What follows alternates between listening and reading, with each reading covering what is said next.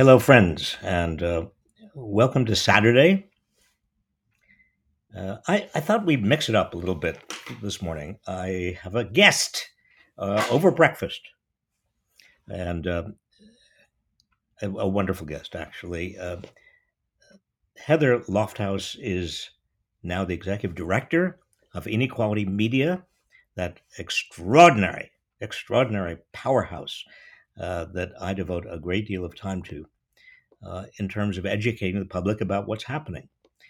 Uh, Heather, thank you for joining me am, over breakfast. thank you. I'm thrilled to be here having cups of tea. Well, it's not thrilling, and these are tough times. Well, it is hard, but I'm, I'm it is an honor to be invited. And we often have conversations throughout the week about what's happening, and now we're just doing one of those again and hoping some Substack people want to hear it. Well, I, I have to confess to you, I, um, you know, with all of the awful things in the world, uh, you know, I try to be a cup half full or a cup half quarter full or an eighth full person.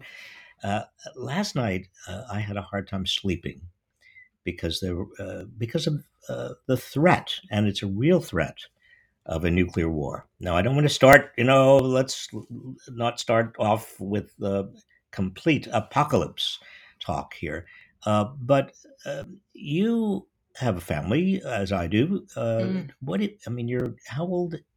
How old is Oliver? Oliver is Oliver's nine. Yeah. Uh, I don't think I told you this story. So a couple nights ago, I was putting him to sleep, and I lie next to him, and he kind of does this self-soothing rock thing, and then he says, "Yeah, there, you know, this war," and then he says, "Alexa." Do you have an Alexa here? Can I say the name?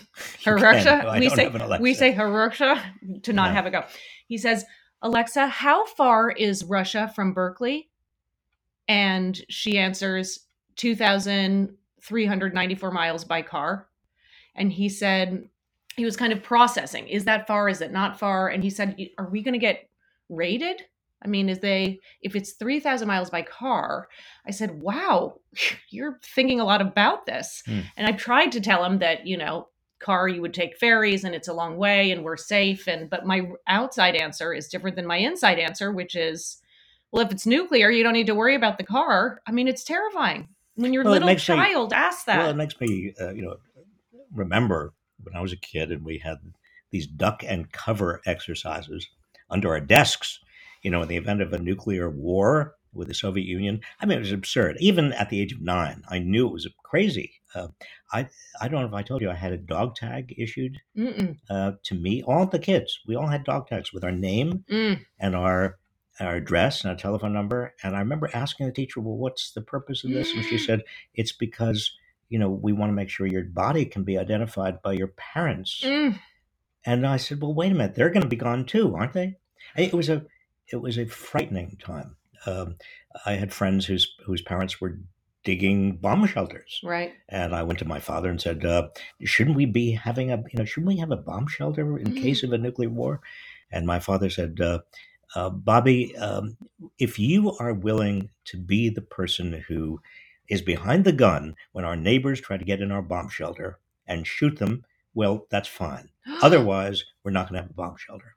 Uh, wow he understood uh, that the stakes would be so high hmm that he wasn't even going to play that game. right Uh, but uh, I don't know. I, I, I, you know, if I had a nine-year-old today, I don't know what I'd say.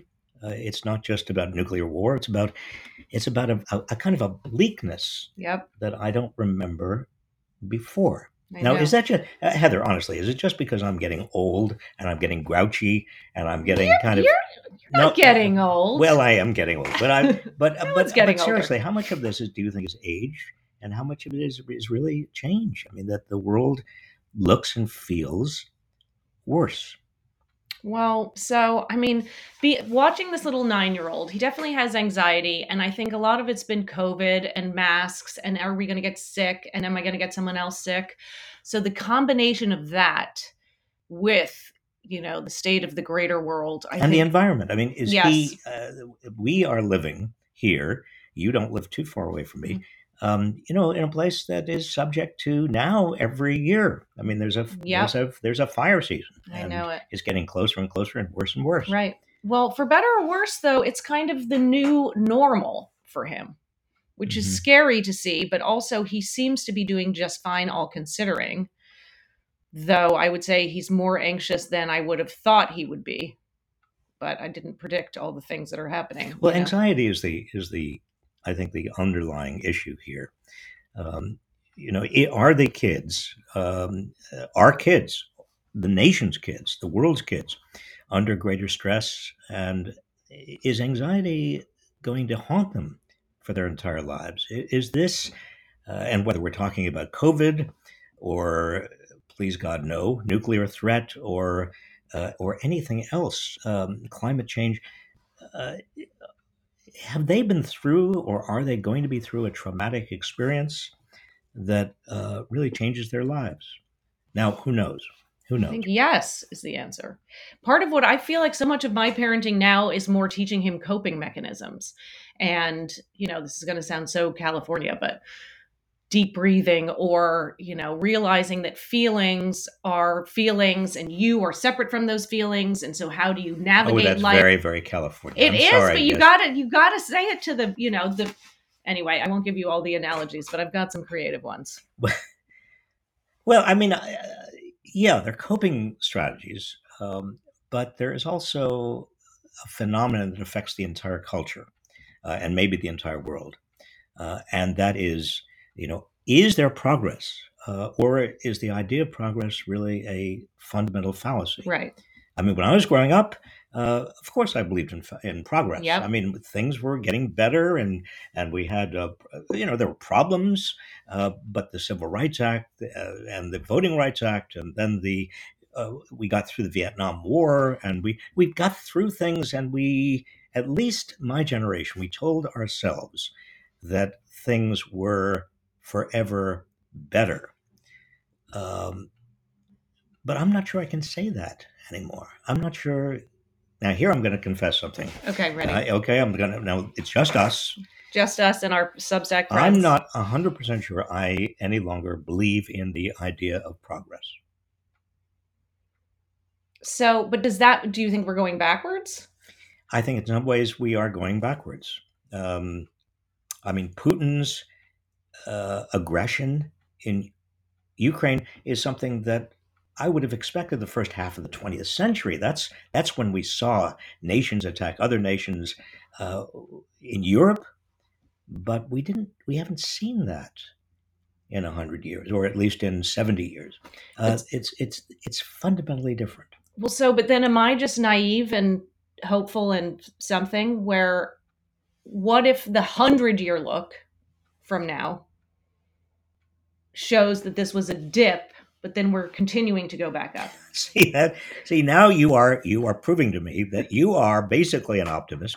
you still believe in progress, and I'm just getting to be an old negative grouch. no, that's That's perfectly true. fine. That's perfectly fine. I'm I'm willing to accept uh, accept it.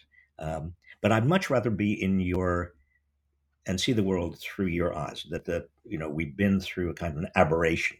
Mhm. Trump was an aberration.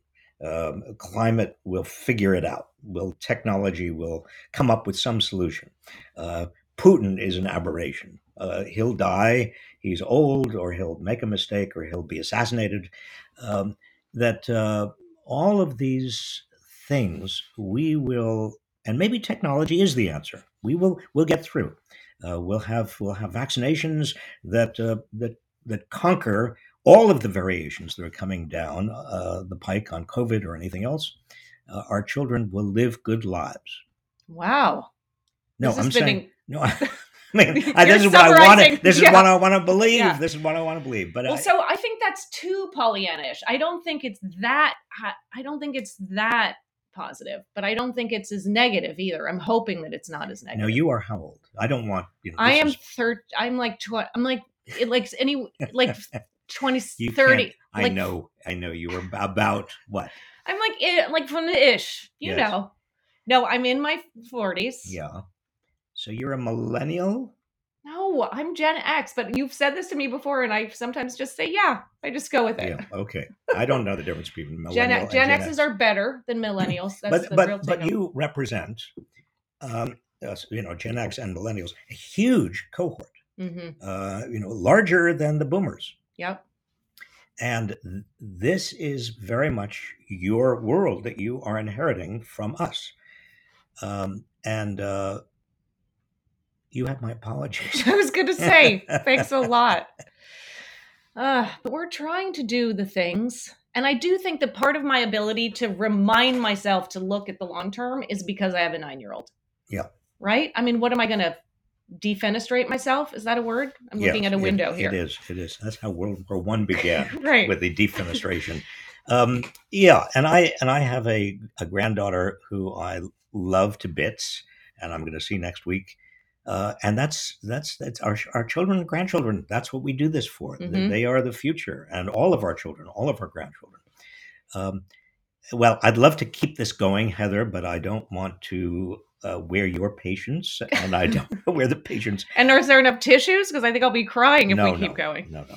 But thank you. And uh, uh, everybody out there um, in this wonderful Substack community, thank you as well. Have a good weekend.